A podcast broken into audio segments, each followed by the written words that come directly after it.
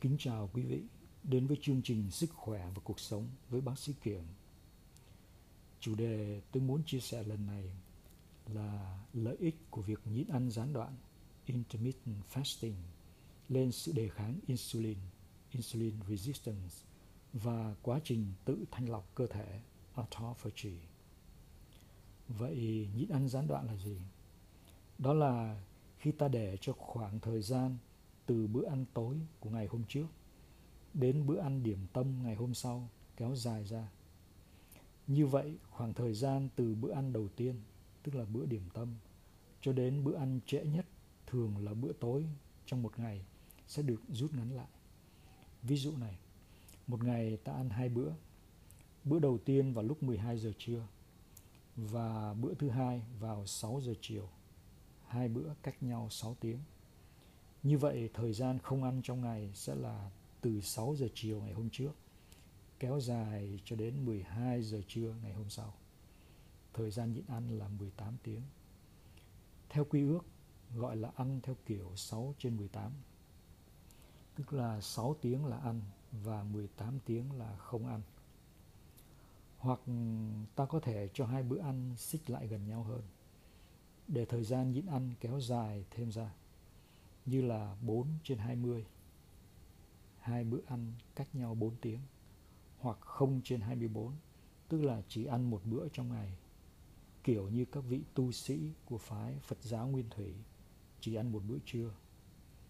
Trong trường hợp chỉ ăn một bữa trưa thì thời gian nhịn ăn sẽ là 24 tiếng. Như vậy, việc nhịn ăn gián đoạn này sẽ mang lại lợi ích gì cho sức khỏe?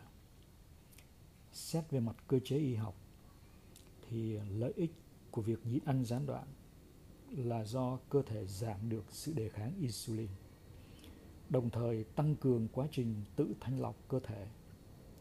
Đó là chưa nói đến lợi ích về mặt tiết kiệm được thời gian chuẩn bị và dọn dẹp bữa ăn, cũng như tiết kiệm được một khoản chi phí không nhỏ cho bữa ăn và chăm sóc sức khỏe do các rối loạn từ sự đề kháng insulin và sự tích tụ các chất cặn bã trong quá trình chuyển hóa gây ra như béo bụng, suy các nội tạng do nhiễm nhiễm mỡ như gan nhiễm mỡ, rối loạn mỡ máu, viêm mạch máu dẫn đến sơ vữa mạch máu, cao huyết áp, rồi thiếu máu cơ tim, tai biến mạch máu não, sa sút trí tuệ như bệnh Alzheimer, Parkinson, rồi một số bệnh liên quan đến quá trình tăng viêm trong cơ thể như viêm thấp khớp và một số bệnh viêm khác.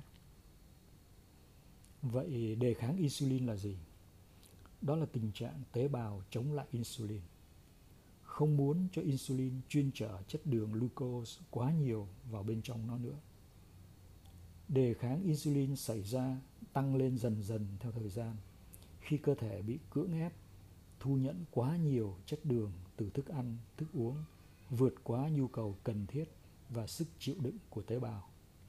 Như là ăn nhiều bữa trải khắp ra suốt cả ngày và ăn nhiều thức ăn thức uống có đường ngọt hoặc là ăn nhiều chất tinh bột như các thức ăn làm từ gạo bột mì và bia rượu vân vân.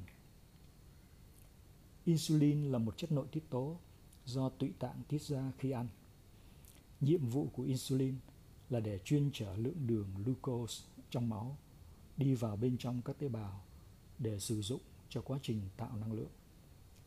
Và khi cơ thể không sử dụng hết lượng đường dư thừa này, nó sẽ được dự trữ dưới một lượng nhỏ trong tế bào cơ bắp và tế bào gan dưới dạng glycogen để cho cơ thể sử dụng trong thời gian ngắn hạn, thường là dưới 24 tiếng. Khi không còn chỗ để tích trữ glycogen nữa, thì lượng đường dư thừa này sẽ phải được tích trữ dưới dạng mỡ triglycerid ở trong các tế bào, đặc biệt là mỡ trong nội tạng như gan gây gan nhiễm mỡ, ở trong tụy tạng gây nhiễm mỡ tụy tạng, rồi ở trong ổ bụng làm cho béo bụng. Nếu quá trình cưỡng ép tế bào phải thu nhận quá nhiều chất đường dư thừa không được dừng lại. Đến một lúc nào đó, các tế bào không chịu đựng nổi sự quá tải đường dư thừa nó sẽ đề kháng lại. Đến lúc này, tụy tạng sẽ càng phải làm việc nhiều hơn để tăng tiết chất insulin nhiều hơn nữa với hy vọng sẽ đủ lực để đẩy lượng đường dư thừa trong máu vào các tế bào với mục đích giữ cho lượng đường trong máu ở mức sinh lý bình thường. Cứ như vậy, xảy ra tình trạng tế bào đề kháng lại insulin. Khi đề kháng insulin nặng dần lên, đến một ngưỡng không chịu nổi nữa, mà cơ thể vẫn tiếp tục bị cưỡng ép thu nhận chất bột đường dư thừa, thì đường trong máu sẽ vọt lên cao, gọi là tiền tiểu đường, rồi tiểu đường tiếp 2. Đường dư thừa tăng cao trong máu sẽ bị lọc qua thận ra ngoài theo nước tiểu. Lượng đường dư thừa trong máu này sẽ tích tụ gây viêm các lớp nội mạc của mạch máu.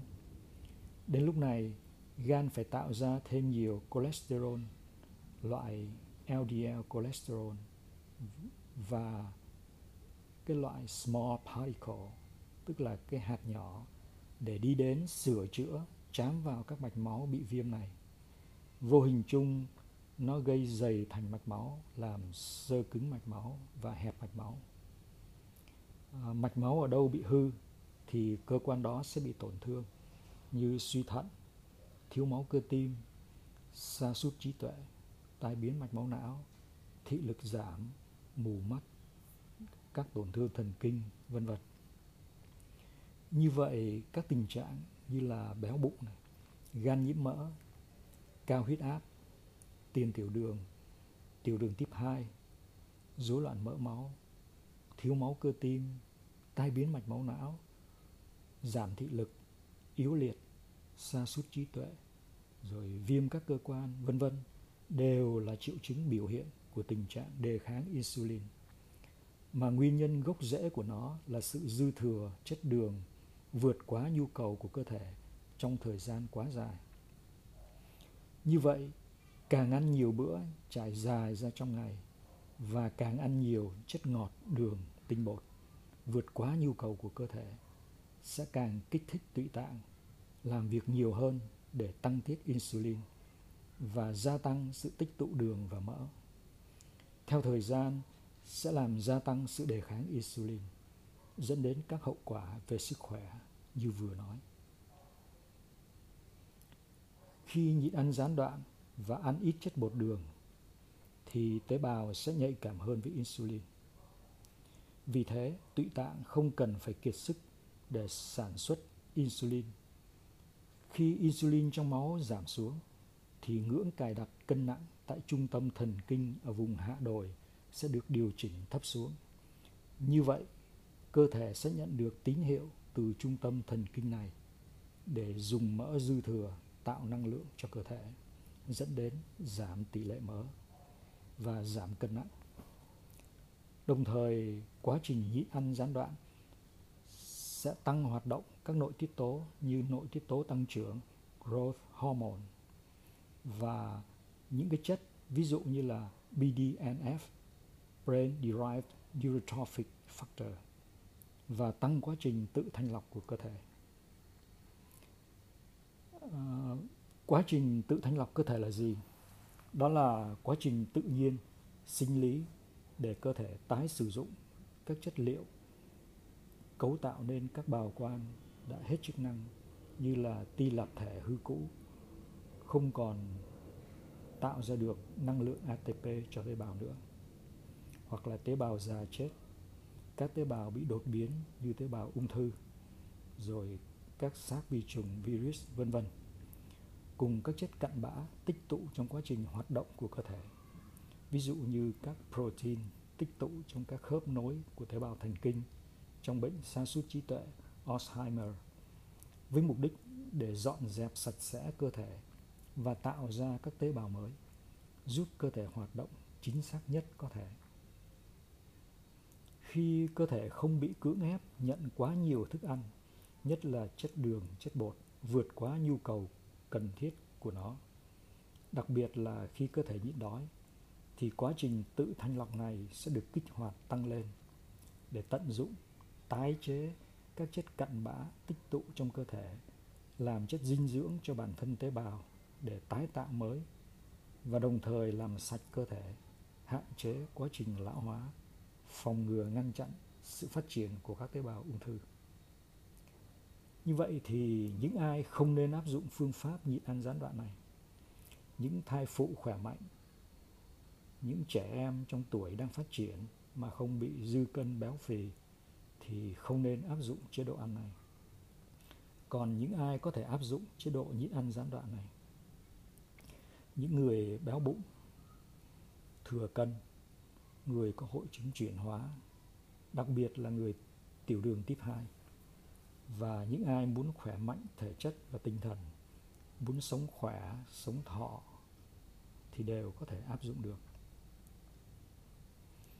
Có một điều trong thực tế là có một số quý vị thắc mắc khi giảm cân thì nên giảm như thế nào là vừa thì nếu một người phát triển bình thường thì cân nặng sau 40 tuổi chỉ nên tăng tối đa hơn lúc tuổi 25 khoảng 10 đến 15% là tốt.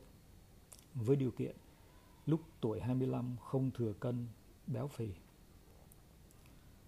Trong thực hành, muốn đo lượng muốn đo lường sự giảm mỡ một cách đơn giản và tương đối là chính xác là ta nhìn lượng mỡ bụng để đánh giá xem có dư cân hoặc tình trạng đề kháng insulin không.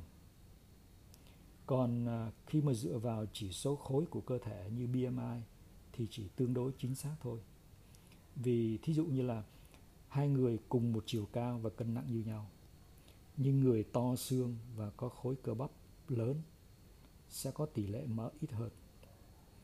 Nên mỡ bụng, vòng bụng, đo vòng bụng vẫn là chỉ số có giá trị thực hành hơn là cân nặng.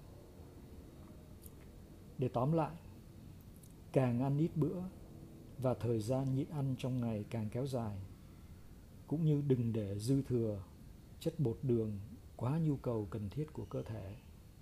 Và đừng có uống nhiều bia rượu quá thì sẽ làm làm giảm lượng insulin trong cơ thể sẽ làm tăng nhạy cảm tế bào với insulin giảm tỷ lệ mỡ thừa giảm cân nặng và sẽ tăng được quá trình tự thanh lọc cơ thể để cơ thể có thể sống khỏe à, ngăn ngừa các bệnh do rối loạn chuyển hóa như béo bụng gan nhiễm mỡ tăng mỡ máu cao huyết áp tiền tiểu đường tiểu đường tiếp 2 thiếu máu cơ tim tai biến mạch máu não suy thận viêm thấp khớp sa sút trí tuệ ung thư vân vân.